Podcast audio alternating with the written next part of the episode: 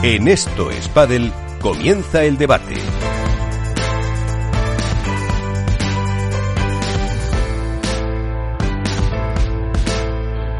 Pues el debate que empezamos eh, ya eh, y yo creo que eh, todavía es bueno empezar un poco con la resaca deportiva de lo que pasó en esa final que comentaba Iván, pero bueno, tanto la masculina como en la femenina. Alberto, ¿por dónde mm, te apetece empezar? Bueno, yo creo que, lo bonito es que la competición no para, ¿no? Que cada torneo fagocita al anterior, eh, apenas deja tiempo para el balance, por lo menos por parte de los jugadores. La resaca es corta, pero yo creo que hay muchas lecturas que hacer. Eh, coincido con Iván en que la final masculina para mí es de las más atípicas que, he vivido, por lo menos a nivel de final, no, de partido, supongo que habrá muchos encuentros así, pero sí que entre parejas tan parejas, valga la redundancia, eh, que se den los, eh, los resultados del primer y segundo set, es un poco anómalo.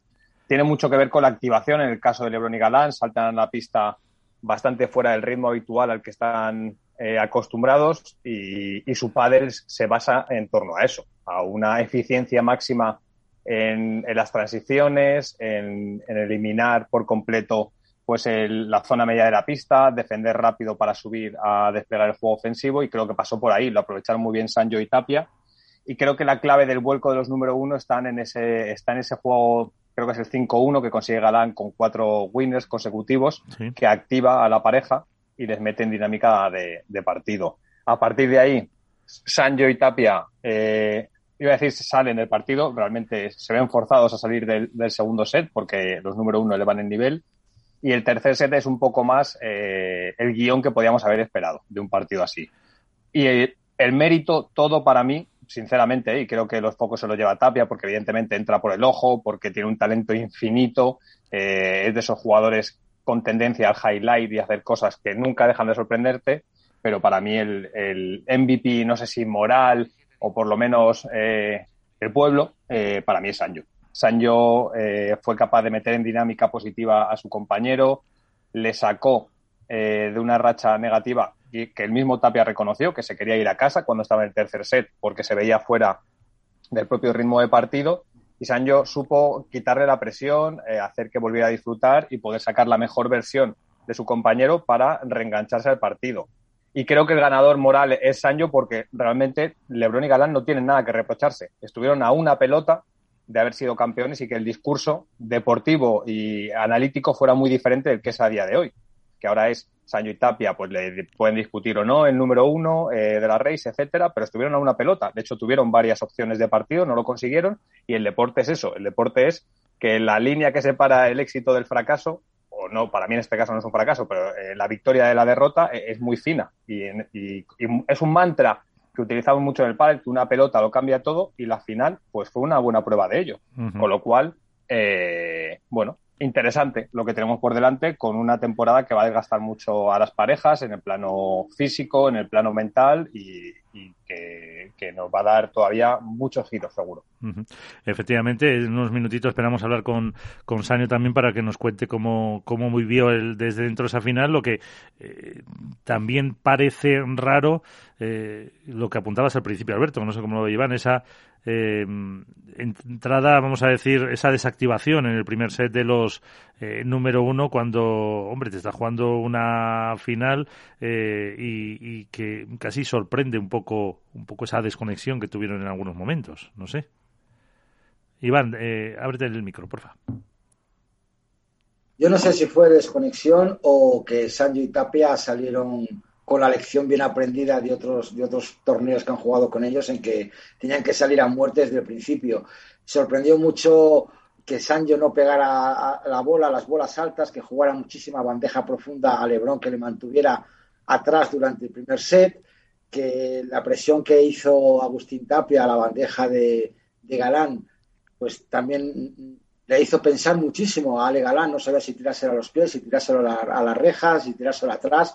Yo creo que ahí eh, no, no, sabían cómo, cómo atacar esa, esa, avalancha de juego, porque nunca he visto yo tanto tiempo a, a, Sancho en la red como en el primer set, la verdad. Y, luego, pues efectivamente, si los cables van para los dos lados. Una vez se conecta uno y luego de repente la desconexión que tuvieron Sanjo y, Tapia en el segundo set, yo a mí me costó todavía más que la primera, porque la primera dices, bueno, salen de fuertes y tal, pero de repente que un 6-1, lo normal es que dices, bueno, pues el siguiente pues puede haber un 6-4, 6-3 o 4-6, pero un 6-0, o sea, es que no tuvieron opción de ni de break, no, no, sé si llegó a algún punto de oro en el segundo set, tendría que mirar las estadísticas, porque ahí fue todo lo contrario. Los Tapia y Sancho atrás, eh, de repente empezó a sacar la bolita mágica Juan Lebrón, que sigo diciendo que ha mejorado muchísimo psicológicamente, porque deportivamente creo que es brutal. Empezó a sacar las dejadas esas que hace ahora eh, Lebrón son increíbles. Le hizo dos o tres a Sancho que digo, este se deja los cuernos contra la valla, porque era, era increíble. Entonces, sí, pero, pero quien, mete en dinámica de partido a la pareja Galán-Lebrón es Galán, ¿eh? Sí, sí, sí, sí, sí. Es quien se activa en ese 5-1 y, y, evidentemente es tarde como para poder resolver el primer set, pero hace que al paso por banquillos la pareja 1 ya esté en partido, que antes no lo estaba. Y en este caso eh, permitió, y creo que tú has dado una de las claves, que es que Sancho y Tapia hicieron pensar a, a Lebron y a Galán. Lebron y Galán es una pareja que funciona con unos automatismos claros, que tiene ya unas jugadas preestablecidas entre ellos que saben de memoria, y les obligaron a, cambiar su, su, esquema de juego. Y a partir de ahí, pues evidentemente necesita buscar soluciones a lo que te está planteando la pareja rival. Y les costó. Les costó porque no entraron con la activación que suelen hacerlo. Es una pareja que desde la primera volea te presiona mucho y con lo cual te obliga a que el globo no sea de calidad y a partir del juego aéreo es cuando evidentemente va a buscar el winner y tiene una, un catálogo de recursos, eh, diría que es el más abundante que existe en el padel mundial. Con lo cual creo que gran parte la has dado tú de, la clave, Iván, que es que les hicieron pensar y eso le sumas esa dinámica en la cual no estaban en la activación 100% a la que acostumbran y el resultado fue el que es. Pero en este caso, habíamos alabado a Lebron en los últimos torneos que había sido el ancla de la pareja Galán-Lebron en los momentos eh, más dubitativos y en este caso creo que fue Galán. Galán interpretó muy bien el mal inicio, ese 5-0 en contra y a partir de ahí es cuando construyen. Luego estoy de acuerdo. Lebron es que dentro de lo que es el plano puramente deportivo, para mí es un jugador exquisito. O sea, no, no creo que se le pueda poner demasiado pero. Todos conocemos que su piedra de toque eh, está en la bandeja y en la víbora, que es un recurso que no utiliza por lo menos de una forma ofensiva, sino que es más algo táctico y, estratégico, pero lo suple con una serie de virtudes que creo que pocos jugadores pueden escribir. Pero es que Digo, lo mismo, Iván, fue una pelota. la diferencia fue una pelota. Sí, sí, pero fíjate, la desconexión que tiene en ese momento Lebron y Galán, eh, no sé si se acuerda la gente, ¿te acuerdas tú? Un, cuando iban con el 4-0 y 0-30, un remate que hace Tapia que la toca Galán así de espaldas y parece que la bola se va a quedar en el medio y llega el Lebron y la toca. Sí, sí. sí o sea, como diciendo, la toco porque no va a llegar y del claro, Galán se queda así diciendo, ¿qué has hecho? Si sí que pasaba. Eh, sí, Galán le da casi pegado al cristal a la, bola. Ahí se ve que no había nada de conexión o que, estaba Lebron fuera del partido. Ahí habría que ver lo que hubiera pasado si hubiera sido al revés, las caritas y los gestos. Yo creo que ahí eh, Galán actuó de forma correcta y dijo, bueno, no pasa nada, estamos ahora mismo en, en caída libre, vamos a intentar levantarlo y efectivamente con el 5-1 eh, Galán ya se le vio en ese juego que ganaron que se volvió a activar y bueno, las consecuencias están ahí. Un 6-0 no se le mete fácil a Sancho Tapia. ¿eh? Realmente es como si se hubieran quemado capítulos que eran eh, ineficientes para la resolución, ¿no? Vamos al tercero ya. El segundo set no, no contaran y fue a partir del tercero. De hecho, un miembro, bueno, una miembro de, de, este programa, que es Mónica, eh, preguntó, ¿se resuelve en el tiebreak? Y al final, como que intentó ¿no? de, reivindicar que lo había vaticinado. Yo dije, la próxima vez afírmalo en lugar de preguntarlo, porque me parecía que estaba bien tirado pero, pero era difícil, después de los dos primeros sets, vaticinar por dónde iba a ir, porque de un 6-1 pasamos a un 6-0, estamos pasando de una racha de cinco juegos consecutivos por parte de la pareja 3 a una racha consecutiva de 6 por parte de la 1, con lo cual era, era muy complicado. Y dio la sensación que ah, es como cuando en un libro los primeros capítulos sabes que al final es un poco la introducción, ¿no? Al nudo y al desenlace. Y, aparte, los dos primeros sets no sé si llegaron a, la hora de juego. No, fueron, no, no, fue. Fue uno de 24 y uno de 27. Bueno, pues primero creo que fue el primero 27 y el segundo 24. 45 minutos. En cambio, el segundo set ya fue de una hora y 10 minutos, más o menos. O sea, Es lo que dices tú, eh, es como la, cuando te pones una serie de Netflix y ves la introducción y dices, bueno, el siguiente capítulo, paso, paso, paso hasta que llegue la chicha. Sí, cuando te dan el botón de omitir introducción, ¿no? efectivamente. Cuando, pues ya sabes que... hemos, dado a ese botón y vamos al partido bueno, que es el, tercer sello. El tercer sello creo que fue espectacular, con muchísimo juego, con muchísimo volumen de, trabajo. Yo creo que fue una final bonita. En el tercer sello, los dos primeros, bueno, ahí están. Son bueno, y, sobre todo que Sancho y Tapia se reivindican como, si no la pareja más en forma, que para mí son LeBron Galán, que siguen firmando finales o triunfos, pero como la, alternativa a los número uno, porque da la sensación que Navarro y Dineno no atraviesan por el mejor momento de la temporada. es una hay problemas, ¿eh? hay problemas. no sé si hay problemas, pero desde luego creo que es algo que, que, es normal en una temporada tan larga y va a pasar con todas las parejas. Va a haber momentos de la temporada en los que encadenen dos, tres torneos en los cuales no estén en las rondas a las que estamos habituados a verles. Y creo que este es el, este es el periodo valle, se puede decir, de, de Paquito y de Martín, que están no lejos porque se quedaron en semifinales, pero sí en una versión bastante desfigurada de lo que nos tienen acostumbrados. Recordemos que no hace tanto, cuando fue el Mayor de Qatar, por ejemplo, hablábamos del paso adelante que había dado Martín con respecto a la definición, que Paquito estaba excelso y que sacaba mucho rendimiento a la volea de revés cuando achicaba espacio, al remate, etcétera.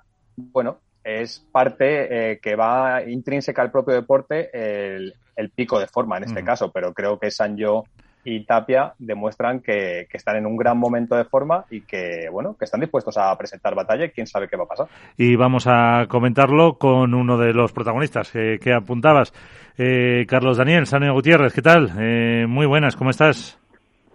Buenas noches. ¿qué tal? Muy bien. Eh, hay que.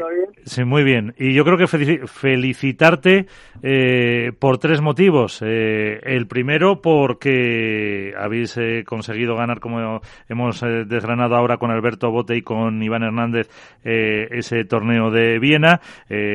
segundo, porque dentro de muy poquito me parece que vas a ser un poquito menos joven, ¿no? Y, y, y luego tercero, por el, por el bebé también que es lo más importante. Bueno, bueno, muchas gracias. Sí, mañana es mi cumpleaños, ya está, mi hijo tiene dos semanas y, bueno, tuvimos la suerte de ganar en Viena, así que... Sí, ha, venido con un torneo debajo del brazo. sí, dicen que traen el pan abajo del brazo. Con Bruno no falló y, la verdad que Beltrán se ve que no quería ser menos.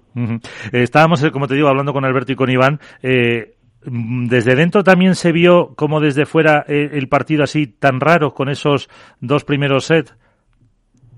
Sí, fue un partido la verdad muy raro porque nosotros nos encontramos con un primer set donde fuimos muy superiores y de hecho en el banco, cuando nos vamos al descanso, yo le digo, le digo a Tapia para mantenerlo concentrado que no es la realidad. Le digo, no es real ni que nosotros le metamos 6-1 ni que ellos nos metan 6-1 nosotros. Para eso se tiene que dar dos cosas, que uno juegue muy bien y el otro muy mal. O sea que ellos van a mejorar, le digo, y el partido se puede emparejar. Y al partir del segundo set ellos encuentran un break en el 1-0 que yo pego una con la, con la punta y se nos van 3-0 en el, en el marcador y a partir de ahí creo que nosotros bajamos un poco el nivel, por eso se da el 6-0. Y yo creo que en el tercero fue un partido más real, ¿no? Fue creo que es la diferencia que hay entre las dos parejas. No creo que haya partidos donde sean claros ganadores ellos y o nosotros claros ganadores. Va a ser siempre muy muy muy apretado. De hecho en Marbella perdemos 7-5 tercero y íbamos 2-0 arriba con saque en el tercero. Yo creo que todos los partidos tienden a ser muy apretados a partir de ahora. Eh, como decía eh, Alberto, os habéis, eh, yo creo, convertido ahora mismo en la alternativa real a, a Lebron y Galán y con, con esas garantías y con esas posibilidades de triunfo. Bueno, nosotros desde que nos juntamos es, es a donde apuntamos. Lo que pasa que, bueno, somos la pareja con menos trayectoria. Lebron Galán llevan tres años, Paquito y Martín están en su segundo año y nosotros llevamos siete meses. O al final eh, hay un proceso hasta que te empezás a conocer, hasta que empezás a tener jugadas más, más claras como equipo y saber bien a qué, a qué juega cada pareja. Y creo que a partir de, de Bruselas nosotros poco a poco empezamos a encontrar eh, nuestra identidad. Eh, Alberto, Iván, ahí tenéis a, a Dani. Buenas noches, Dani, ¿cómo estás? ¿Qué tal? Buenas noches. Eh, fue muy llamativo como en la flash interview posterior al partido eh, el propio Tapia reconoció que tú habías conseguido meterle en dinámica del encuentro y que eh, hubo un momento incluso que se quería ir a casa, simbolizando que no se encontraba cómodo eh, en el propio encuentro. ¿Por dónde pasa el, el, reenfocaros y ser capaces de engancharos a un encuentro que teníais a favor, con un primer set en el que, como tú has dicho, fuisteis muy superiores? El segundo, los número uno están impecables con ese 6-0. ¿Cómo os reenfocáis en el tercer set sabiendo que los número uno ya están en su prime y que, y que tenéis delante pues a la mejor pareja hoy en día del pádel? Bueno, mira, yo por mi parte tengo muchos partidos ya jugados encima. ya como, como dijeron antes, mañana cumplo 38 años, así que eh, tengo muchos partidos encima, sé que hay muchos partidos que arrancan muy mal o se tuercen en la mitad, pero siempre se puede levantar. Es, es un deporte que no tiene tiempo, hasta que no ganan la última o no ganan la última el partido no termina. Y intento transmitirle eso a Agustín. Yo Agustín intento mantenerlo siempre haciéndole, recordándole que para mí cuando quiere juega un escalón por arriba de todos y que yo me voy a mantener. Yo le decía a si yo me mantengo, vos lo das. Y lo repetía constantemente.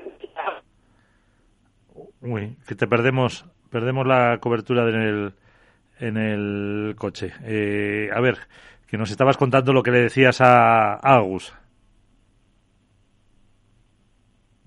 Bueno, pues le hemos eh, perdido, pero fíjate la frase esa que ha dicho, que yo le decía, eh, Agus, eh, tienes que dar, eh, que yo, yo te si mantengo. yo, tengo que, tienes que entrar tú. claro. O sea que, que también eso explica un poco el rol que tiene cada uno en la, en la pareja y ahí es el que tiene que dar ese paso más que le pide que le pide Sanio es el, el propio Tapia que eso también es eh, importante de lo que de lo que espera él para, para esa pareja que como ha dicho también llevan apenas eh, siete meses. Bueno porque sobre todo todos sabemos que Tapia en su momento álgido eh, es un jugador desequilibrante que condiciona muchísimo el juego de, los rivales pero no puede funcionar a fogonazos. No puede ir a, rachas en los que te suma mucho y otros momentos en los que en los que se sale de, de por dónde va el encuentro creo hay que partidos que es montaña rusa, ¿no, Alberto? Sí, creo, creo que es complicado ¿eh? el, el, papel y, y, lo publiqué además en, en, redes sociales. Creo que es muy complicado el estilo de juego que tiene un Tapia, por ejemplo, o un Coello, eh, que están exigidos a tocar poco y tocar de una forma muy eficiente y siempre generando o ganando. La, el nivel de exigencia, y, y, es algo que le pasaba al propio Sancho eh, el año pasado, y seguro que ahora se lo podemos preguntar, le pasaba con Vela. El juego pasaba Eso. por Vela constantemente. Uh -huh y Sancho era el que estaba exigido a tocar y tocar de una forma, eh, pues siempre rozando el sobresaliente o superándolo incluso. Bueno, incluso cual, y a Vela le pasaría lo mismo con Tapia. Efectivamente, sí. Lo que pasa es que también, bueno, hubo ahí una, el, lo de las posiciones y demás que, sí. que, era, que era un poco diferente. Pero en el caso de Tapia, eh, eh, juega mucho a, a, su favor, que es muy joven todavía. Nos hemos acostumbrado a que Tapia eh, esté peleando por finales, por títulos y demás, pero claro, eh, tiene 20, 21 años nada más. Y, y Dani, como, como estaba diciendo, pues va a cumplir 38. Al final, toda la experiencia y el bagaje que tiene detrás le permite tener herramientas para afrontar este tipo de situaciones. Pues va, eh, ya está, ya han desvelado tu edad, eh, Dani. Yo que no la quería decir. No, no tengo ningún problema, me siento me siento muy bien con mis 38 años. ¿eh? bueno, que nos estabas contando un poco antes de que se cortara eso, lo que le decías tú un poco en el partido a, a, Agustín. Bueno, que, que, les contaba que yo les repetía permanentemente que si yo me mantenía al nivel que estaba jugando el domingo, él en algún momento me daba el partido. Y yo se lo repetía constantemente. Le digo, no te preocupes, vamos a seguir cerca, vamos a seguir luchando, yo sé que si me mantengo, bueno, en algún momento me da el partido. Y pasó tal cual llegó el tiebreak y sacó Agus la mejor versión que tiene y jugó un tiebreak espectacular. Dani, has dicho que para ti Tapia es el mejor jugador, o sea, cuando está en su mejor nivel, es el mejor jugador del circuito. No, hay un jugador que para mí está muy por encima de, de, de todos, hoy por hoy. ¿Qué es? Que es Alejandro Galán. Ah, mira. O sea que ahí, ahí lo tienes, lo tienes, pero vamos, que con eh, Tapia se puede también eh, equilibrar casi casi con la diferencia un poco de cuando le faltan un, paquito, un par de añitos más. No, bueno, bueno, a, ver, yo te estoy diciendo lo que yo pienso. Para mí el mejor jugador del momento y hace un par de años es Alejandro Galán. Juan Lebrón es un jugadorazo, Agustín Tapi es un jugadorazo, Arturo Coelho, Paquito Navarro, Martín, son todos grandes jugadores. Pero creo que si ponemos todos los jugadores al 100, como si esto fuese una PlayStation, y ponemos todos los jugadores al 100%, el 100% de Gale Galán es más alto que el, que el, de los, que el del resto. eh, Iván, una cuestión para, para Dani. Bueno, felicidades Dani por todo, por mañana, por, por, por Beltrán, por los triunfos, por la temporada. Eh, eso lo primero.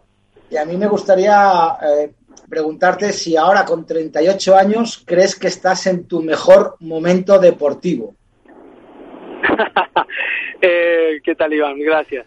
No, a ver, no, no estoy en mi mejor, mejor momento deportivo. Creo que me mantengo, voy mejorando a nivel técnico, que tal, vez no se notan.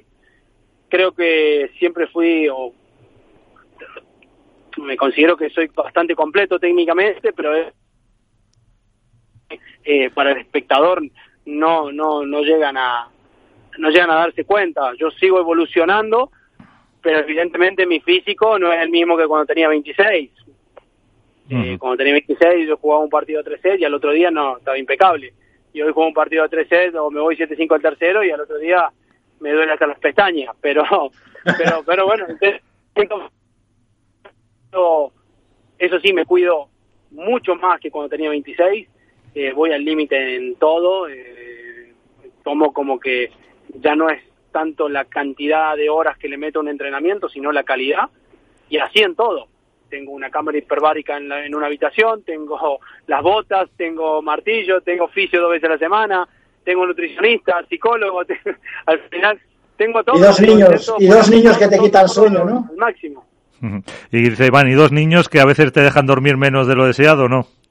Y encima dos niños que a veces me dejan dormir menos, pero me, pero me llenan el corazón y eso, y eso es muy importante. Por supuesto que sí. Pues eh, Carlos Daniel Sanio Gutiérrez, muchísimas gracias por estar con nosotros, por acompañarnos. Eh, feliz cumpleaños y como dice mi amigo Vicente Ortega de Radio Marca, que estás hecho un pincel. bueno, muchas gracias, muchas gracias a ustedes por, por llamarme.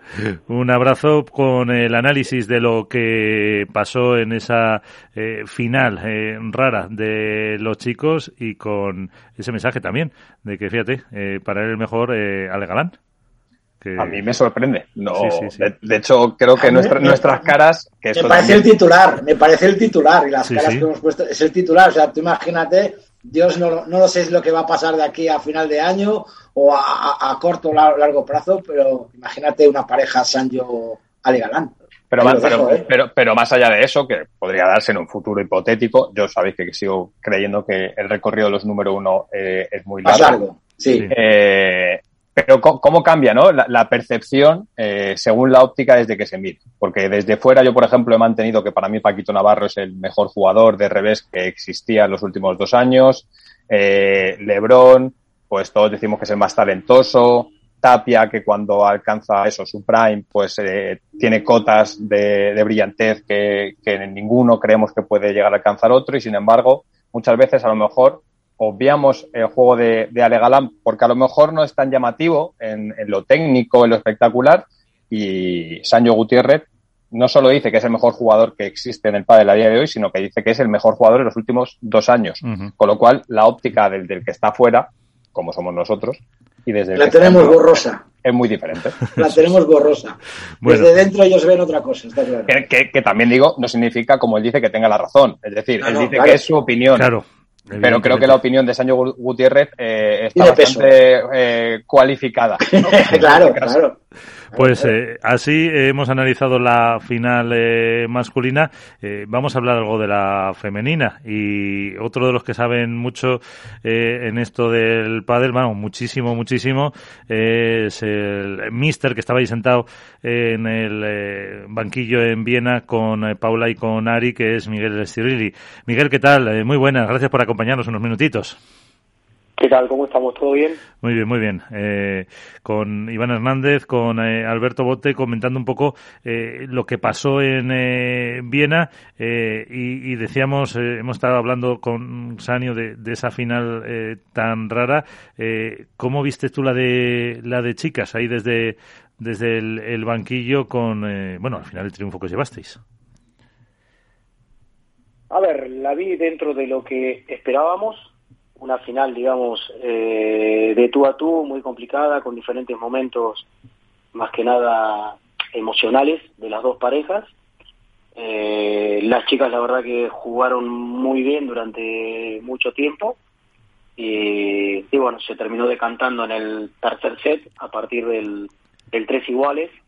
Eh, creo que se podría haber decantado antes, pero bueno, esto no es una fórmula, no es una fórmula matemática, por supuesto. Eh, ¿Dónde estuvo un poco la, la clave? A ver, claves, por supuesto que hay bastantes. Los secretos exactos no, no te lo voy a decir.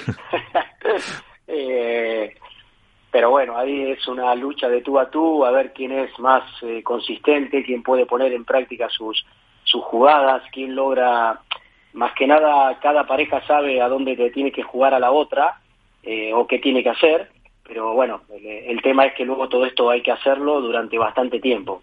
Eh, yo creo que por ahí pasan los tiros. La, que la, pareja que más logra hacer lo que tiene que hacer durante más tiempo es bastante probable que termine ganando. Eh, porque, ¿qué les decías eh, un poco cuando eh, estaban o perdieron el, segundo set, estaban en el tercero, hay que, hubo algún momento que, les costaba más? ¿Cómo se las mantiene dentro del partido? No, en realidad perdieron el primer set, ganaron el segundo y después El, el tercero, pero no, no, mantenerla dentro del partido es relativamente simple porque ellas están ahí para jugar la final y están por sobre todas las cosas para rendir el máximo y para ganarla. Es decir, eh, ahí no hay muchas más posibilidades. No están jugando para ver qué tal o para medirse. Eh, el objetivo final de las dos parejas es ganar. Eh, por lo tanto, si algo va mal dentro del partido, es completamente normal. O sea, un partido puede ir mal o puede no salir como uno quiere, pero si uno sabe que está ahí y que tiene los recursos para sacar el partido adelante, lo único que tiene que hacer es ponerse las pilas para utilizar los recursos y sacar el partido adelante.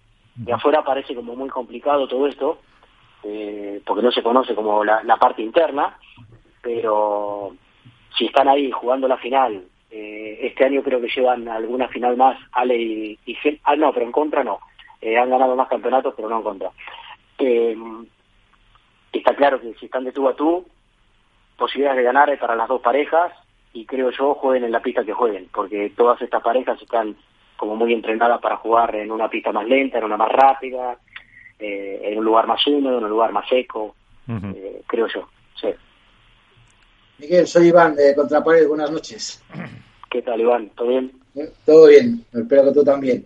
Mira, yo me gustaría comentarte una cosita, yo por lo que vi cuando entrabais en la cámara de World del Tour en, banquillos, al escucharte a ti muchas veces, eh, yo me fijé que salvo dos o tres conceptos tácticos, la mayoría de tus consejos son más bien emocionales. Eh, eh, entiendo que es tu forma de, tratar a la pareja, pero tú crees que, porque claro, tácticamente lo estaban haciendo bien, físicamente estaban bien, estaban haciendo las cosas que tú más o menos querías, pero mm, Ari y Paula es una pareja emocional que necesita mucho empuje emocional? No, mira, lo que hay que ver es que ustedes muchas veces se escuchan, primero, no se escuchan todos los cambios de lado. Claro, eh, por eso te digo las, pocas veces que lo escuché, no te digo todas, obvio. ¿Cómo? Que por eso te digo las dos o tres veces que entró eh, la cámara ahí, es lo que dije. está claro que todos los cambios no los oímos. Claro. Esos son, eh, digamos, cambios puntuales, en este caso capaz que son el 5-4, en el caso que haya un eh, 6-5, antes de jugar un tiebreak, por ejemplo. Eh, hay momentos, no es que yo sea más emocional o menos emocional. Durante muchos momentos del partido, en los cambios de lado desde el inicio, hemos hablado de cosas tácticas. La táctica, desde mi punto de vista, en, eh, dependiendo qué momento se estaba haciendo bien y por lo tanto era más importante otro tipo de cosas. Y si la táctica no se está haciendo bien, que en algún momento no se hizo bien, que se tiró el globo para donde no se tenía que tirar o no terminaba de salir o, o se jugaba, no sé, más rápido por abajo y no había que jugar tan rápido, eso se habló. Lo que pasa es que es verdad que no se escuchan todos los, los cambios, pero no es que, que yo sea emocional, o sea, yo creo que no... Eh, no soy ni de una ni, ni de otra, dependiendo de lo que se necesite en ese momento, si en ese momento yo creo que la parte emocional está bien, que la parte física está bien, y digamos todos los, puntos a controlar están bien, eh, diría algo táctico, como también hay muchos cambios de lado, que no les digo nada, si va todo bien. Les digo, solo tienen que seguir así y listo, y ya está, y no, hay por qué estar hablando un minuto y pico. Ese, pero bueno, ese es mi punto de vista. ¿eh? El crecimiento que ha tenido Paula José María en estos últimos torneos eh, es realmente espectacular. ¿Se puede decir ahora que Paula José María es la jefa de la pareja? No, para nada. No, no. No, no. Eh, ahí no hay. Creo yo que eso de jefa de la pareja o no jefa de la pareja son eh, tópicos. Hay parejas que pueden llegar a tener un jefe, pero luego los liderazgos, eh, para que una pareja funcione bien desde mi punto de vista, los liderazgos tienen que ser compartidos y tienen que ir también, eh, de hecho van por momentos. Hay momentos que una es un poco más líder emocional, hay otra que es un poco más líder táctico, eh, hay otra que por ahí tira del partido en un momento, otra que tira del partido en otro momento. Lo que pasa es que ustedes han visto eh, partidos puntuales. Si analizamos todos los partidos, eso no, no ocurre. Hay veces que una, no estoy hablando de Paula en especial, hay veces que una puede estar un poco más abajo, un poco más arriba, y la otra exactamente al revés. Lo que pasa es que es verdad que en la final, desde mi punto de vista, Paula jugó muy bien, se agarró al partido. Eh, creo que, digamos, eh, a, nivel eh, más que táctico, a nivel emocional, le, puso mucho. y bueno, y en otros partidos los, los ha sacado Ari. No, no. Buenas noches, Miguel, ¿cómo estás? Soy Alberto Bote. ¿Qué tal? Buenas noches. Eh, eh, yo te quería preguntar eh, un poco por el rol de, Ari Sánchez en la pareja. creo que es interesante la evolución que ha tenido Ari en los últimos años de ser una jugadora irreverente en su juego, tendente a la definición, etcétera, a ser a un perfil mucho más estable, regular, maduro, que aglutina más el volumen de juego. Y por dónde pasa ahora su siguiente paso como jugadora. Es decir, ya conocemos que Ari es una jugadora que es capaz de con muy poco, poco margen y con una velocidad de tiros muy alta ser regular, pero ¿cuál es el salto siguiente que tiene que dar Ari para poder pelear por el número uno de una forma eh, estable en el tiempo, que quizás es lo que les faltó la temporada pasada? Mira, yo creo que a esta altura del año está claro que están peleando de una forma estable por el número uno. A ver, la, la verdad que la race no la he mirado, no, no me preocupa demasiado. Sé que están como bastante cerca, no sé ahora quién está. están de pareja uno, están de pareja uno. me da lo mismo, bueno, me da lo mismo porque queda mucho año por delante, pero creo que están de tú a tú eh, en este momento de una forma consistente, porque hay que partir de la base de que Ari fue a jugar eh, un torneo eh, lesionada, que no, digamos, que, que, perdimos el primer partido y eso es mucha diferencia y ahora mismo estamos ahí y habiendo, digamos, eh, venían con una buena racha, tienen ese torneo que, bueno, ahí bajan un poco el rendimiento, el otro torneo tampoco no fue muy bueno, si no recuerdo mal, creo que perdieron en, eh, no me acuerdo si en octavos o en cuartos, y luego ganaron Marbés y ganaron este. O sea que consistentes están siendo consistentes. Hay, hay que buscar, hay que mirar todo. Eh, no es lo mismo venir de una lesión que te quita un poco de confianza eh, o venir de ganar y justo tener un parón cuando realmente ganar seguido es importante para la confianza. Entonces, ¿cuál es el próximo salto de Ari? Yo eh, no, lo sé, lo tenemos que ir mirando. Yo creo que la, la clave en el pádel de hoy, más que salto en cuanto a, mm, a lo que hay que hacer, digamos, en, lo táctico, en lo técnico, etcétera, eh, la clave de, cualquiera que, si, quiera ser número uno es la consistencia mental. Esa es una clave importantísima. Eh, si no se es consistente mentalmente, si no se sabe manejar los momentos malos, eh, si no se sabe mantener los momentos buenos, eh, puedes tener todo lo que quieras, todo el juego que, que se te ocurra, pero es muy difícil, excepto que te lo faciliten las otras parejas, que en este caso no nos está pasando a nosotros, que nos faciliten nada. Los partidos hemos tenido que ganar, la semifinal fue durísima, tres horas diez minutos, la final eh, fue durísima también, entonces creo que, por ahí van los tiros. ¿Y, cómo están de fortaleza mental, eh, Ari y Paula? yo creo que desde mi punto de vista creo que están eh, muy bien. Eh, si no estuviesen muy bien, eh, no sé si de afuera, bueno, ustedes o la gente, digamos, del día a día se da cuenta de lo duro que es ganar este tipo de partidos. O, por ejemplo, no sé, lo duro que fue ganar el sábado y después de tres horas, diez minutos de jugar el sábado, el domingo a las once de la mañana juegan una final. muy dura, muy cerrada, por lo que sea muy dura, porque lo han hecho mejor o peor durante el partido, da, igual eso. Pero en definitiva, muy dura, porque lo único que les entra en la cabeza es que la quieren ganar. Entonces, eso es muy duro. Si tú no estás fuerte mentalmente y cuando ves que en un partido eh, no te regalan la pelota, porque si tú me dices, Gema y Ale jugaron mal, desde mi punto de vista no jugaron mal, no, no es que, que nos regalaron eh, los puntos gratuitamente, yo no recuerdo que nos hayan regalado muchos, ¿me, entiendes? Sí, sí, sí. Entonces, si no estás bien, si no estás bien mentalmente, eso no, no se saca adelante. Puede venir el, el abandono, digamos, el, el bajar los brazos. Yo no vi que en ningún momento bajen los brazos, en ningún momento. Y nos rompieron un montón de veces el saque, porque esa pista estaba como muy para romper el saque. Pero bueno, siguieron tirando y, y a ver, la final, por lo menos este domingo, se la llevaron ellas. Eh, Miguel, me gustaría volver al sábado, al partido de semifinal contra Carla Mesa, vamos, contra Jensen y, Mesa, que fue un partido que te digo durísimo, yo lo estuve viendo más de tres horas de juego.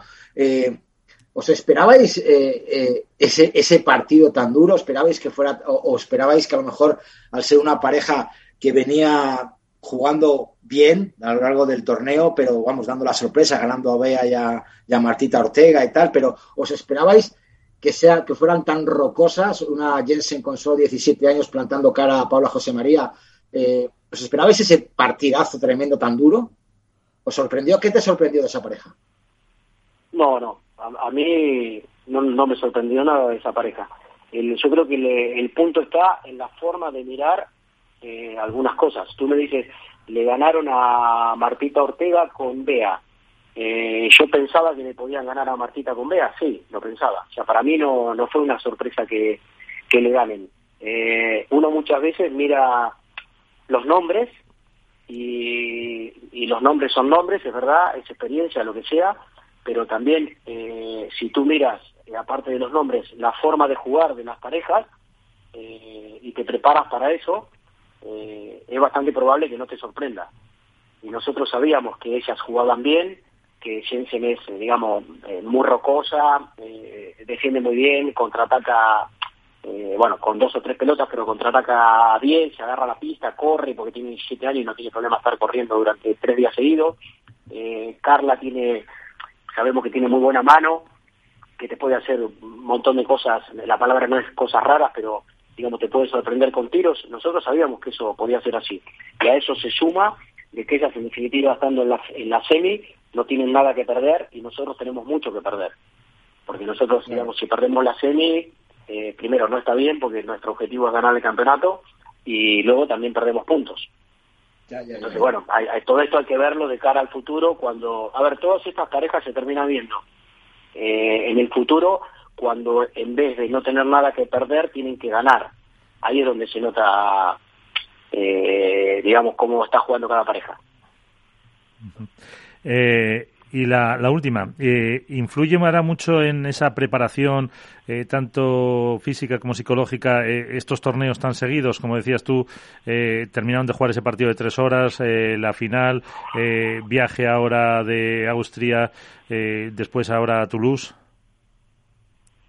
Y sí, claro que influye, porque primero porque el jugador de pádel no está acostumbrado a esto. No, ahora estamos hablando de, de, de, Ari y de Paula, pero el jugador de pádel en general no está acostumbrado a esto. Pues si tú me dices un jugador de tenis, sabe que termina el torneo, que se va para el otro, que, no sé, por ahí está en Australia y de Australia se hace, no sé, 10.000 kilómetros y se va a otro lado. El jugador de pádel no está acostumbrado a esto. Por lo tanto, claro que tienen que estar preparadas mentalmente porque digamos, eh, al, al, en el pádel tú no poder elegir los torneos que vas a jugar, tenés que jugarlos, por lo menos hasta ahora, los tenés que jugar todos, entonces eso es importante no quemarte. La parte más importante de esto, aparte de, del cansancio no cansancio, porque están entrenadas para jugar, la parte más importante de esto es eh, lo que más sufren, pero no me refiero a Ari a Paula porque hablo con todos los jugadores, eh, lo que más sufren es no poder estar en su casa, digamos, es decir, yo vuelvo no sé, un domingo, llego, imagínate, a las 10 de la noche y sé que el martes a la tarde le tengo que ir. Entonces, entre que estoy cansada y no sé qué, estoy en mi casa, eh, solo descansando, eh, no puedo eh, sentarme, no sé, tres días seguidos a hacerme la comida, no sé qué, ir al supermercado, lo que se te ocurra, lo que tengas ganas de hacer. Entonces yo creo que lo que más quema es eso.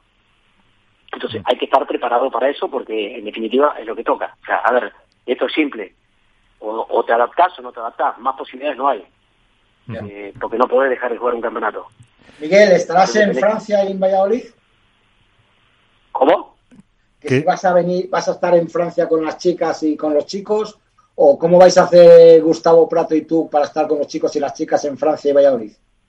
En Francia le toca a Gustavo estar con chicos y chicas. Yo iré el viernes y me volveré el sábado a la noche que tengo que ir a hacer una acción de Cupra y ahí veré si va todo bien, veré los cuartos y las semis.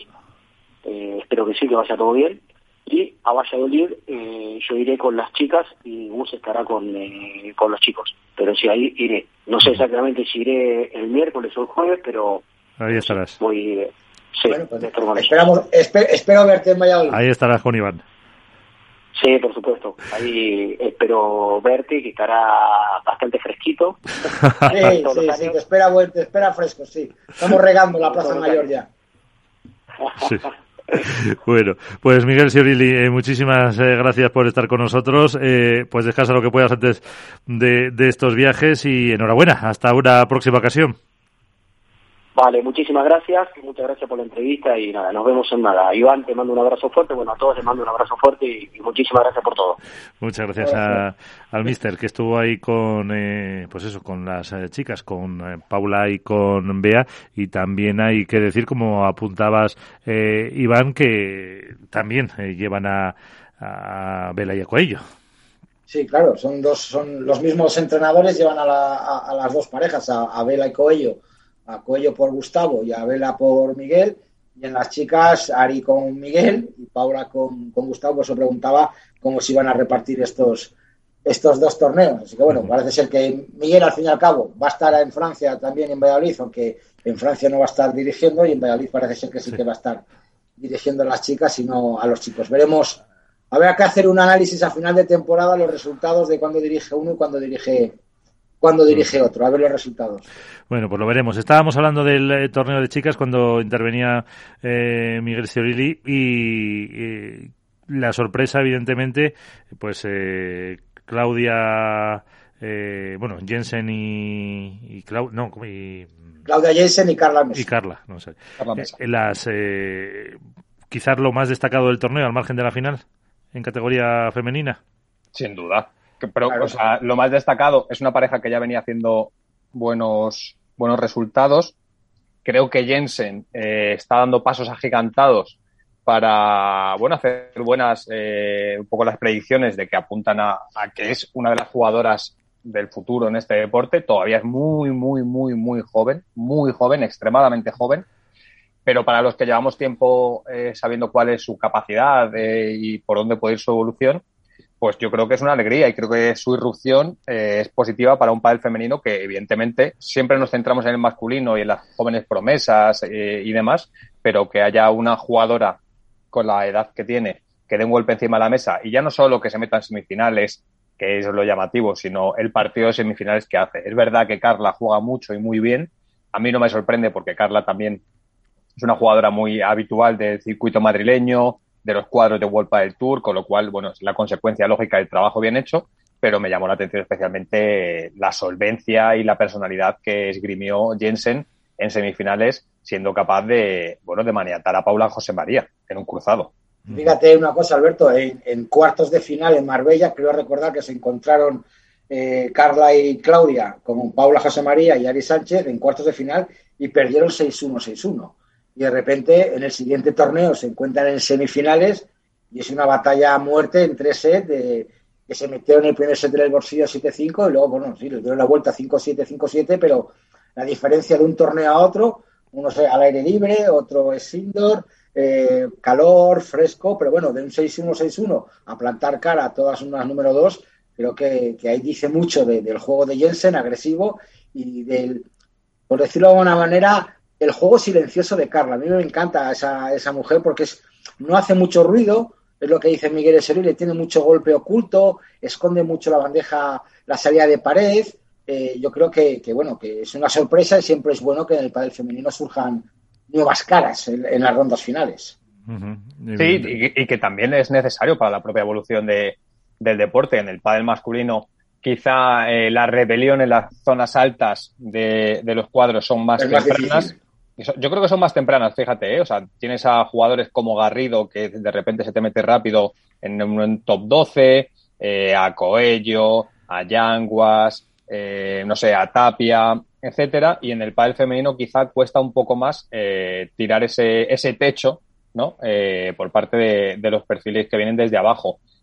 Que recuerde así jóvenes, jóvenes, creo que solo Bea González y Marta Ortega, que lleva muchos años y parece que es más mayor de lo que es, pero Marta debe estar en los 25 años aproximadamente, pero no hay muchos más perfiles que siendo tan jóvenes hayan llegado rápido arriba. De hecho, es que es lo anormal, por otro, por otro, por otro lado. Paula, quizás, que no sé cuántos tiene Paula, si tiene más o menos que Marta, la verdad, pero andará por ahí, ¿no? por los 24 o 25 años los que, los Pero que es necesario, vamos es que es necesario para que se vaya poco a poco regenerando la zona alta de, del ranking y también para que el aficionado se enganche, porque el aficionado y la aficionada está siempre sedienta de, de poder ver nuevos jugadores que proponen cosas diferentes, con un pádel mucho más irreverente, que no tiene tanto a lo táctico y que asume más ese lance ¿no? De, del winner o, el error no forzado y que genera espectáculo. No podemos obviar que el pádel como deporte ha dado un salto evolutivo en los últimos dos años y medio especialmente, quizá algo más, eh, del mero deporte a ser un show y un espectáculo. Lo vemos eh, a nivel de eh, penetración, llegada, audiencias, la propia propuesta por parte de los circuitos, etcétera. Y creo que para todo eso es fundamental que, la cantera siga, siga teniendo perfiles que vayan llegando arriba y que, bueno, pues que, al final los niños y las niñas, cuando vean a una Claudia Jensen dentro de cuatro años, pues que quien tiene 12, 13, vea que se puede llegar y que hay un camino profesional que recorrer y un ejemplo en el que fijarse. Ya pasó con Coello, yo creo que lo he contado más veces, a mí me llamó mucho la atención cuando fui a, a narrar el Zip Goal de Jaén hace más de un año, en, la, en las dos pistas que había montadas, en una jugaba Juan Martín Díaz, en la otra jugaba Arturo Coello. Y me sorprendió que la mayoría de perfiles jóvenes, en este caso, estaban fuera porque Coello había acabado para pedirle un autógrafo. Estaba jugando Juan Martín Díaz. Icono donde los haya, probablemente, si no el mejor jugador, discutiéndoselo a Fernando Velasteguín, Hall of Fame absoluto, para mí eh, el sumum de lo que yo he visto dentro de una pista de pádel. Eh, y sin embargo, eh, cuando yo fui a hablar con Arturo y, demás, pues los chicos y las chicas de 12, 13, 14 años estaban todos pidiéndole una foto a Coello. Claro. cierto, el, partido contra Chincoto Tello de Coello para enmarcar, ¿eh? para enmarcar el, el 6-0-6-2 que metieron Coello y Vela, Chingoto y Tello en, en, el partido de, cuartos de final. lo, dijo el mismo Vela, el mismo Coello, creo que fue el mejor partido de Coello que he visto yo en mucho tiempo, después del, del Premier de Italia que, se tiraron también en, semifinales. Pero bueno, y respecto a lo de las edades, estaba mirándolo. Marta Ortega ha hecho 25 este año y Paula José María hace 26 el 31 de octubre. O sea, son de la. Sí, la misma quinta. Un, año de, un año de diferencia, más o menos. Sí. sí. lo que pasa es que con Marta, como despuntó tanto. La llevamos viendo desde el mundo y, demás. es que soy campeona del mundo desde infantil. Infantil, Alevín, Benjamín eh, Junior, absoluta, y Paula, y Paula José María, la irrupción ha sido más tardía, más más tarde, de, pero bueno.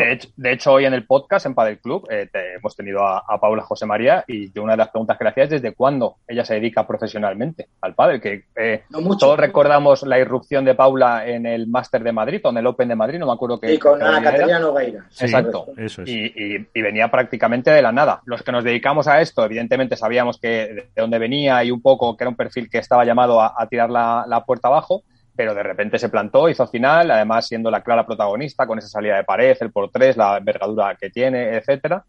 Y nos contaba que hasta el 2020 no se dedicaba profesionalmente, única y exclusivamente eh, al padre. Sí, de hecho yo creo que ella es eh, o bióloga o biotecnóloga. Tiene una, no sé si es biotecnología o biología, una de las dos carreras. una de las dos, no me acuerdo, pero una de las dos. Sí, la tiene y, se dedicaba, además, eh, lo dijo una vez que estuvo aquí hace tiempo eso, que, se había dedicado más a estudiar que, que no lo veía tan tan accesible lo del pádel, pero bueno, eh, fíjate. 2019 es el primer año, entre 2019 y 2020 es el primer año que se plantea ya realmente poder jugar el circuito de forma habitual. Sí, porque en 2019 fue cuando llega a las finales de, Suecia y de Mijas. Sí.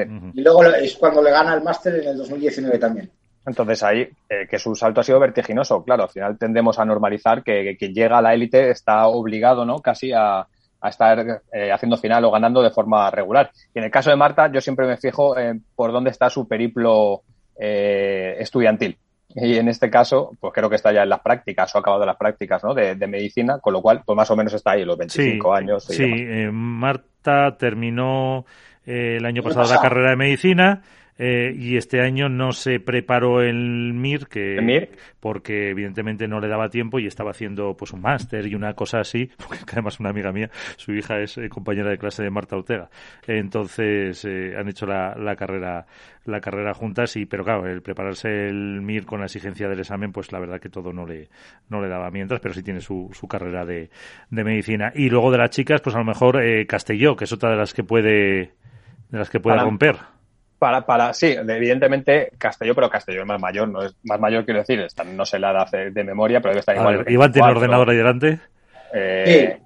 Por ahí, más o menos. Sí. No, bueno, ahora estaba mirando, estudia bioquímica. Ah, bioquímica. También. Sí. Hay, hay, hay, perfiles, ¿eh? hay perfiles que van a regenerar poco a poco el ranking, eh, evidentemente, y, son y ya hay varios, de hecho, metidos eh, en cuadro poco a poco y que están, están empezando, pues Senia Klaska también está ahí, que es un perfil bastante interesante. Bueno, hay jugadoras, pero que creo que después de dar el salto, también a lo mejor por el estilo de pádel que se practica en el femenino y en el masculino, que tiene sus diferencias, evidentemente, hace que a lo mejor la veteranía, la experiencia, las tablas cuenten más en el pádel femenino a lo mejor que, en el masculino. Y hablando de pádel femenino, yo creo que no podemos dejar pasar eh, la ocasión de... Lo hacemos en las buenas y también creo que hay que hacerlo en las menos, que es eh, hablar de la figura de Gemma Triay. Creo que Gemma Triay, al igual que antes eh, comentábamos que Paquito y Dineno no pasan por su mejor momento de la temporada, creo que es el caso de Gemma Triay también. De hecho, yo, yo os preguntaba un poco por dónde pasaba pues el nivel de Gemma Triay en según qué momentos de la final. Creo que en este caso no tuvo tanto que ver esas desconexiones a las que apuntaba la semana pasada,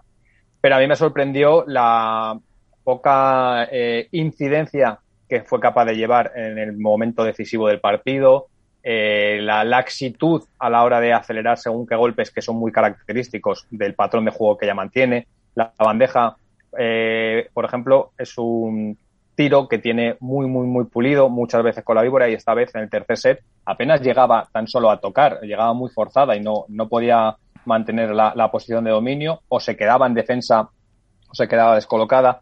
Una serie de, de bueno, desajustes en lo que es el, juego puro de Gemma Triay que a mí me llamaron poderosamente la atención y que me hace pensar que, bueno, eh, no está en un buen momento de la temporada creo que los resultados así lo reflejan, porque en este caso, al igual que se habló el año pasado de Alejandro Salazar, y yo fui el primero que apuntó que le costó mucho eh, adaptarse a su nueva pareja y al nuevo rol que tenía que, llevar a cabo, creo que Alejandra jugó un gran partido. Creo que en el tercer set ella es quien mantiene a la pareja no solo en el encuentro, sino por encima hasta que le vuelven, les devuelven el break.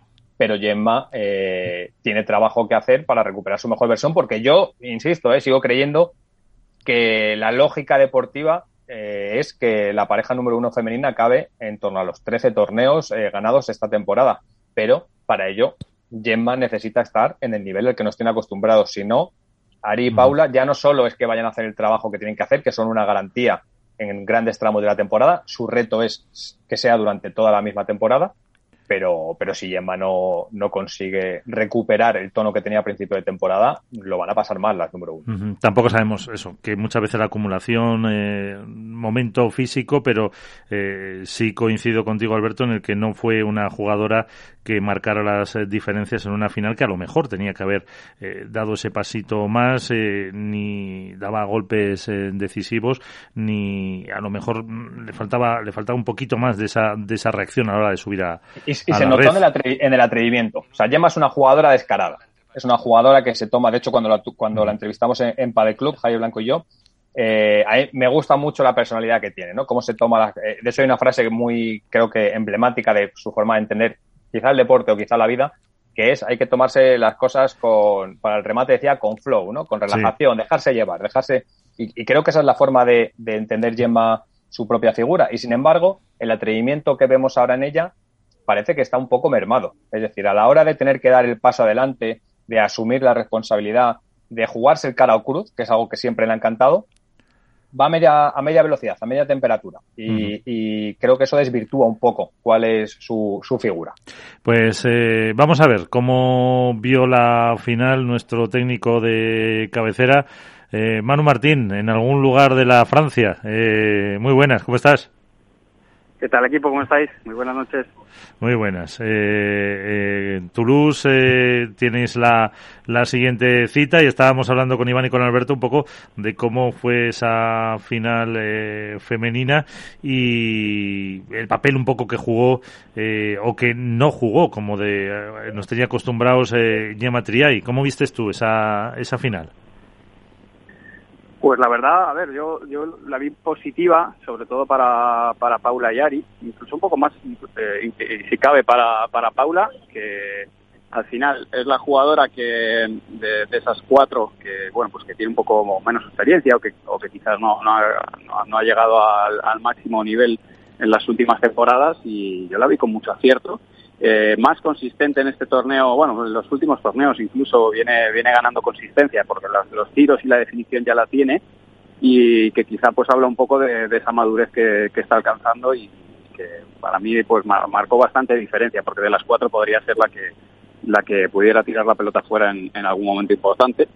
Y, como apuntabais pues una yema que no que no, no viene con las mejores sensaciones en los últimos torneos al final pues tienen esa responsabilidad de ser número uno, que ya la, ya la arrastran desde la temporada pasada, o sea que no es nada nuevo, pero bueno, no, no, hay, no hay nadie que sea impatible el 100% del tiempo y pues ahora quizás está en, ese momento con un poco menos de, buenas sensaciones, ya las declaraciones que hizo en redes sociales después del torneo de, Marbella eh, y, de, y de Viena ya, ya contaba algo de, bueno, pues que no está con las, las mejores sensaciones del mundo, pero que están trabajando en ello y que se, se, nota en los puntos importantes donde ella antes desplegaba, ganaba, ganaba terreno y se comía la pista, pues ahora está dudando nada, lo justo como para que para que las rivales que están jugando muy bien pues les metan mano. Pero pero la verdad que un duelo, vamos, súper interesante, creo que lo disfrutamos un montón todos los aficionados y que demuestra que el nivel femenino la verdad que está está súper alto. Eh, y, en Ari has visto algún cambio eh, que la conoces eh, bien de a lo mejor menos definición y aportar otras cosas en el juego. Sí, yo a Ari le vi, que seleccionó muy bien en momentos importantes, manejó bien los tiempos, está dejando que también pueda jugar Paula a, lo que ella juega a veces, que, tira y que, tiene, tiene arrojo. Pero bueno, Ari, la verdad que desde hace ya un par de temporadas ella dio un, un, hizo un clic ahí en, madurez eh, después de su, de su, etapa con Alejandra y la verdad que yo la, suelo ver bastante bien en, casi todos los torneos. O sea que sí que es verdad que ella está siendo muy estable, lógicamente tiene tiros de definición, pero pero están las dos jugando a un nivel muy alto. Pero sí, sí que es verdad que ya Ari ya hace un par de temporadas que la veo bastante madura, lógicamente con excepciones en algunos partidos o torneos, porque es normal, algo que es normal, pero pero sí que la veo, como, como digo, muy muy estable. Eh, bueno, ahora le dejo a Alberto Iván. Eh, ¿Y la de chicos, eh, tan extraña como marca el resultado o no?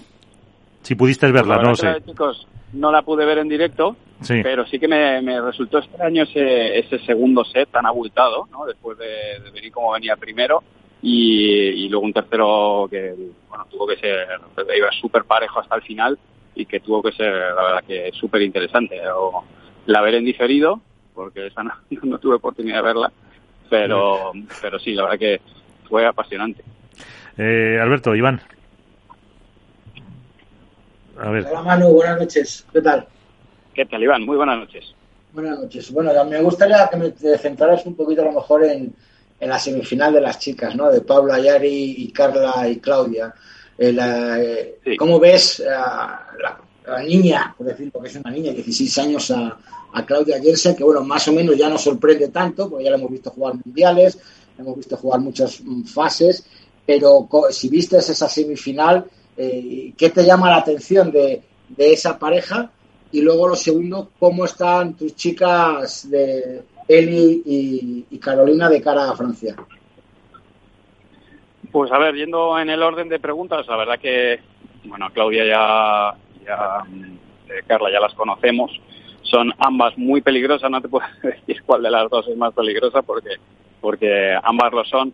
En el, en el caso de Jensen ya, ya viene jugando muy bien desde, desde hace prácticamente una temporada, lo que pasa es que, bueno, al final como, como muchas veces los partidos no, no salen o, o no calan porque bueno, pues simplemente no, no, llegan a dar la sorpresa a una jugadora top, pero han estado en el apuntito varias veces y, y con distintas parejas. Lo viene haciendo muy bien, tiene un desparpajo terrible, es zurda, por lo cual complica mucho porque bueno, no, no hay muchas jugadoras zurdas en el circuito femenino y, no es como en el masculino, el jugador está más acostumbrado pero aparte de eso, pues el desparpajo que tiene y, los tiros, pues bueno, eh, ya, ya os digo que, ya no dejan de ser jugadores de equipo y, y, empiezan a ser jugadores ya de presente. Y en el caso de Carla, igual, Carla es una jugadora peligrosísima, sobre todo cuando está en una ronda una instancia en la que ya no, no, no tiene la presión de ganar, y esto era lo que sucedía en las semifinales. De hecho, hay, hay un momento en el banquillo que charlando con Miguel, Ari le decía, eh, bueno, pero justo para cerrar, que claro, es que, es que no tienen nada que perder y, estar jugando cualquier cosa porque no tienen nada que perder. Y, Miguel decía, no, no, pero es que para, para el momento del 5-5 sí que van a tener que perder, porque claro, uno, uno no tiene nada que perder cuando juega contra la pareja número 2 hasta que las tiene justo a punto de cerrar el partido. Ahí es donde sí que ahí es donde sí tienes presión, porque pasas de ser el underdog a, a tener que cerrar el partido ahí. Ahí sí te puede temblar el pulso. Pero en cualquier caso, eh, están jugando muy bien y, y demuestran pues un poco de la evolución que está teniendo el pádel femenino, donde antes pues podría sacar ocho o nueve parejas que estaban al nivel eh, como para poder meterse en una semifinal y, eliminar una pareja de arriba. Y a día de hoy te puedo marcar casi fácilmente 15 parejas que pueden estar jugando una semifinal sin problema. ¿Y, de, y, de, ¿Y de tus chicas que te preguntaba Iván? Las mías, mis chicas la verdad que no tuvieron un muy buen resultado, de hecho el resultado fue francamente malo. Eh, el partido contra Paula Yari ellas jugaron espectacular y, y y Eli no, no consiguieron materializar algunos juegos que hicieron una diferencia bestial. Pero bueno, nada, pensando en, en poder hacer un buen torneo aquí en Toulouse, eh, quitarnos un poco la espinita de, de, ese mal resultado y bueno, también la temporada es larga, las pruebas son, son muchas y un pinchazo, desde luego, pero bueno, hemos estado trabajando en ello y, con poco tiempo entre torneos, pero, pero vamos a, hacerlo mejor en esto. eh, Alberto. ¿Qué tal, Manu? ¿Cómo estás? ¿Qué tal, Alberto? Muy buenas noches. Mira, yo te iba a preguntar en la línea de esto último. Eh, fue especialmente llamativo el resultado de dos instituciones de este deporte, como son Carol y Eli. Eh, no porque eh, no puedan perder con, bueno, pues con diferencia ante la pareja número dos, que por algo es la pareja número dos, pero sí que llama la atención eh, que dos instituciones, repito, como Carolina y, Eli, pues pierdan 6-0 y 6-0 ante la pareja número 2. Eh, uno, ¿este resultado lo, se enfoca nada más y se engloba dentro de un partido, una situación concreta y ya está? Eh, ¿Es algo que tenéis que trabajar de una forma extremadamente cuidadosa posteriormente porque puede hacer más daño del que es un propio partido? no sé, ¿cómo se enfoca desde el punto de vista del entrenador? Porque entiendo que tú tampoco como entrenador habrás vivido muchos resultados así y más con una pareja del empaque como es la de Amatien y Navarro. Pues la verdad que un 6-0, 6-0 eso no, eso no pasa. De eso no tengo memoria de haber visto otro. Pero, eh, a ver, hay varios factores. El primero de ellos es que ganan en el, en el que el tercero la, la, tarde anterior, con un partido de, de dos horas y media largas y al final el tiempo de recuperación no, es, justo y, bueno, eso, eso, es un factor que, que, ya pesa. Ah, segundo, se, se, suman los puntos de oro. Eh, Carol y Eli tienen varios puntos de oro en el primer set, no así en el segundo, en el segundo no, no hubo ni, prácticamente ni opción, pero en el primero sí que la hubo y, lógicamente no se juega de la misma manera un, partido cuando vas 3-3 o 2-2, porque puedes perder 6-3, 6-4, 6-3, 6-2 y, y no estaríamos hablando de esto. Pero al final cuando no consigues materializar tus oportunidades y el punto de oro tiene, tiene esa faceta y, ese peso, pues lógicamente se te complica. Entonces un resultado abultado, eh, en, un poco en respuesta a la pregunta, pues puede ser eh, que intentamos quitarle peso y a la vez lo tiene, ¿no? Por un lado eh, es algo que puede suceder porque estadísticamente, pues y probabilísticamente puede suceder, pero desde luego no refleja a Carol y él y, ninguna jugadora de, entre las 15 primeras están, están para perder 6-0, 6-0 contra otra pareja si no es por unas circunstancias muy concretas. ¿no? Y de hecho ya se han jugado contra la pareja 1 y han tenido partidos más o menos ajustados, pero, pero como te digo, te tienen que dar muchas, eh, muchos ingredientes para que no consigas hacer ni un solo juego en un partido. Así que, bueno, se trata como, como lo que es, intentando trabajarlo y, y enfocarte en el siguiente partido lo antes posible para, para que, bueno, puedas perder un partido, pero no de manera tan abultada. más como partidos ahora nos van a faltar, así que eh, eso, mucho ánimo y adelante ahí en eh, Toulouse. Eh, Manu Martín, un placer contar con Antiguo otra vez más. Muchísimas gracias. Un placer, equipo. Un abrazo muy fuerte.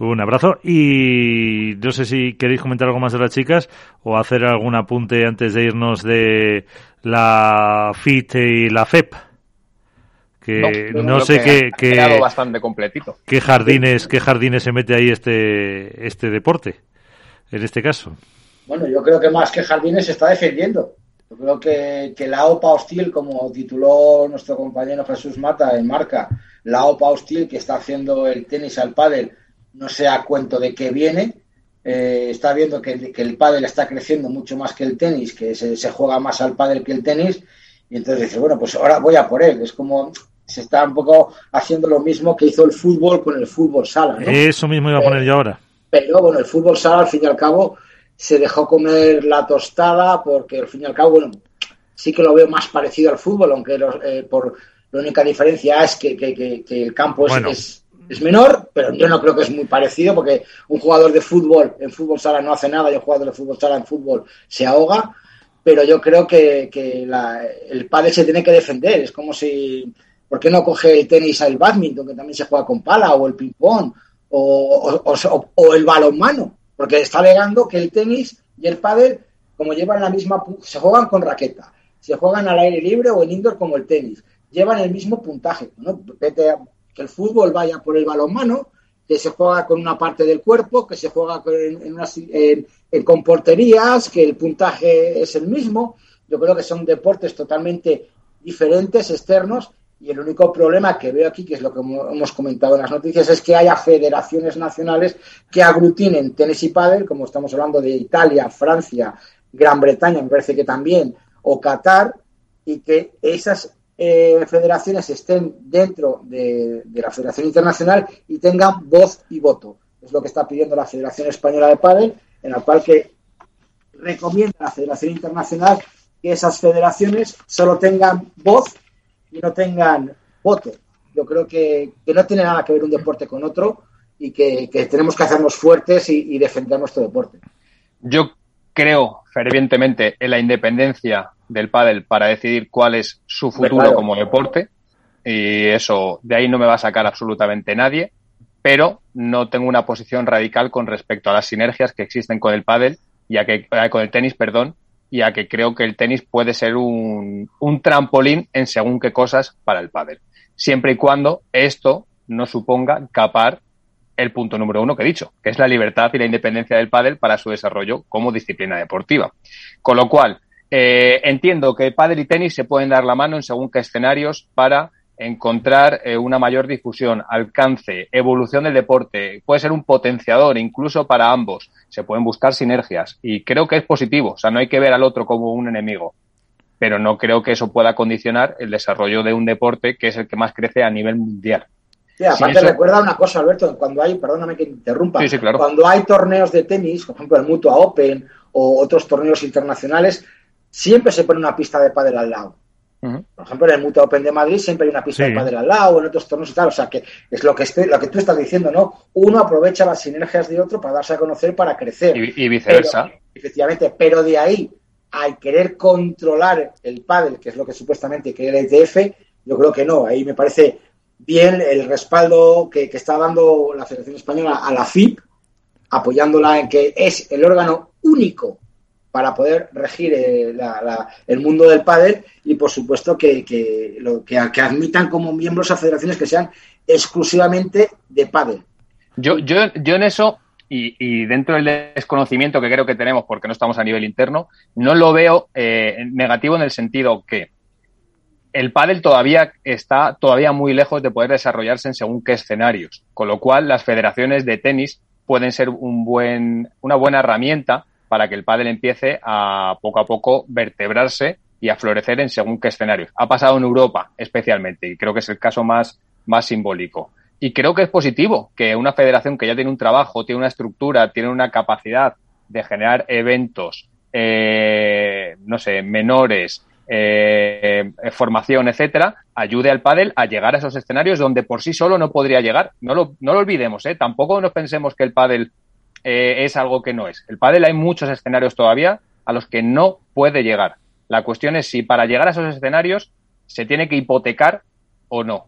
E, esa es para mí la diferencia. Yo creo que el tenis puede ser un aliado fundamental y transversal para que el pádel empiece a llegar a los escenarios donde todavía por sí mismo no puede llegar. Pero creo que eso no puede hacerle dependiente en su crecimiento. Y, y, creo, y creo que es evidente. Por eso creo que saco de la ecuación que el pádel, por ejemplo, eh, vaya, estuviera en el foro itálico, Iván, Miguel, es impensable hoy en día para el pádel como deporte es impensable, no llega ahí. Y os lo digo, y lo digo no porque estuviera, que además, sino porque yo conozco perfectamente cómo funciona el tenis, porque trabajo en un medio de comunicación tirada nacional y todos sabemos el alcance que tiene el tenis eh, a nivel mundial. Lo hablaba hace no mucho en una reunión en mi periódico con respecto a esto. Entonces, hay que ser inteligentes y sacar la parte positiva que tiene en la ayuda que el tenis puede ofrecer al pádel si la quiere aceptar, que ojo, a lo mejor decide que no y que no tiene que ser el catalizador que necesita el pádel para evolucionar y para poder permitirse saltar a ese tipo de escenarios. Lo que estoy convencido es que el pádel dentro de 20 años a lo mejor sí que puede llegar a plantearse tener escenarios como el Roland Garros de turno para poder celebrar solo pruebas de pádel. ¿Creéis que hoy en día es posible? No, no lo es, seguro. Con lo cual, creo que hay una serie de sinergias mutuas que pueden hacer que el pádel se beneficie y que el tenis también, bueno, en cierta medida, pues sea capaz de parar el golpe que está teniendo con respecto a la caída de licencias federativas, de construcción de pistas, de industria, etcétera. Pero no pensemos que el pádel es tan grande como para comerse al tenis, porque no es verdad. No es verdad. No, claro que no. Eh, comerse no, pero yo no sé si ya en países con una cierta eh, influencia del pádel, con un desarrollo, con un número de pistas, como por ejemplo es el caso de, de Italia, si esa federación italiana de pádel debería tener más presencia. Por supuesto que para mm, países más emergentes el ir de la mano del tenis puede ser clave para que se pueda desarrollar ese deporte, pero no sé si, o sea, no sé, por decirte Indonesia, el país que sea, me da lo mismo, pero no sé si en dos países europeos eh, con cierto desarrollo, con, mm, vimos cuando estuvo el CEO de Playtomic, la cantidad de cientos de pistas que se habían abierto en, en Italia, no era el momento, en este caso, a lo mejor ya para, para dar ese paso, sí. No lo sé. Bueno, pero, pero eso, pero eso tiene, es, un, es el momento en el que el padre tiene que decidir cuál es su futuro. Y ahora hay que tomar decisiones con respecto a ello. Pero que no, que, que no sobredimensionemos la capacidad que tiene el pádel todavía, que no es tanta, y lo digo con conocimiento de causa, el pádel todavía está muy lejos de muchos escenarios. Está muy bien que duplique y triplique su crecimiento anual, que por cierto, que a nadie se le olvide que tiene una gran parte de inflación y hay una pseudo burbuja en muchos de sus de, las vías que desarrollan la propia industria. Y es algo que ya está pasando, ¿eh? Si no, que cualquiera pregunte a las marcas, por ejemplo, eh, a nivel nacional especialmente, por ejemplo, eh, usabilidad de pistas, etcétera. Esto ya no es dos, esto ya no es febrero de 2021. ¿vale? Eh, entonces, no, al igual que reivindico la independencia del pádel en su desarrollo como deporte y que sea él quien elija hasta dónde puede llegar y cómo quiere llegar, no pensemos que el tenis simplemente es un enemigo. Si el tenis quiere eh, cortocircuitar la evolución del pádel, evidentemente para mí está en una posición, vamos, radicalmente equivocada. Así de claro lo digo pero creo que el tenis es un gran aliado para el pádel en muchos escenarios. Y el ejemplo que ha puesto Miguel me parece muy acertado. Eh, cómo el pádel se va a desarrollar en Indonesia, en Sudáfrica, por ejemplo. Pues a lo mejor el tenis es una buena vía, como está pasando en Europa, para poder hacerlo. Que luego hay escenarios en los que a lo mejor ya está suficientemente maduro como para tener una federación propia de pádel. El pádel tiene que decidir. El pádel está en un momento para decidir si eso quiere que sea así o no, o le conviene seguir bajo el paraguas del tenis en según qué escenarios. No olvidemos que detrás de todo esto está el Olimpismo también. Sí, claro, eso es eh, clave también. Pues eh, como se dice, veremos eh, o esperamos acontecimientos de la evolución de este tema y de si al final pues se van o no independizando de, del padel y las consecuencias que pueda tener esa petición de la Federación Española de Padel. Pues Iván Hernández, Alberto Bote, compañeros. ¿Vamos a la porra o no? Ay, pues me había olvidado. Pues no mira los cuadros ni nada. Eh, eh, la semana pasada tengo hecha la foto. Yo creo que... Eh, no ganó nadie, sí. Eh, hombre, seguro que las chicas las ganó alguien y Sanio... Sí, las chicas las ganó, bueno, no. No, Alberto no, Alberto no, porque va no, por la número de, uno. De, hecho, Iván, tú dijiste Sanio Tapia, juraría. Es verdad, sí, es verdad. A ver si encuentro, la, eh. a si encuentro la foto. Gracias, Alberto. En el... llevo medio jamón solo. Pero las chicas fallé seguro. Las chicas, eso. Pues eh, lo dejamos en paleta, entonces. Paletilla, eso es. Eso, pues a ver. ¿Y para Francia qué? Para Francia. Vale, Alberto. Yo, yo me mantengo firme, no, no me bajo de mi barco. Insisto, insisto en que siguen quedando camarotes, incluso ahora que, viene el oleaje. No, hombre. Eh, a ver, Iván. Iván está, mirando, está mirando el cuadro ya ahí. hombre, claro que estoy mirando el cuadro. Yo creo que ahora en Francia voy a intentar poner una fichita para el resurgir de Paquito y Martín. Venga. Paco, ¿y de chicas?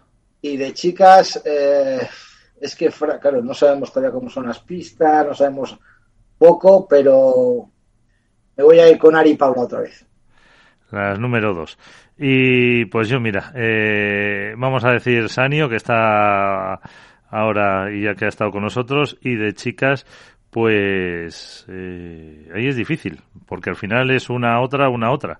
venga, vámonos con Marta y Bea a ver si se, se consiguen ahí. Porque la verdad que venir de ganar de Dinamarca y de repente perder el primer partido en octavos es, es, extraño, es raro lo que pasó ahí, ¿no? Vamos a ver cómo se le da a Toulouse.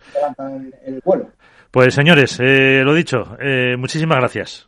Ya hasta la próxima semana. Chao, chao. Chao.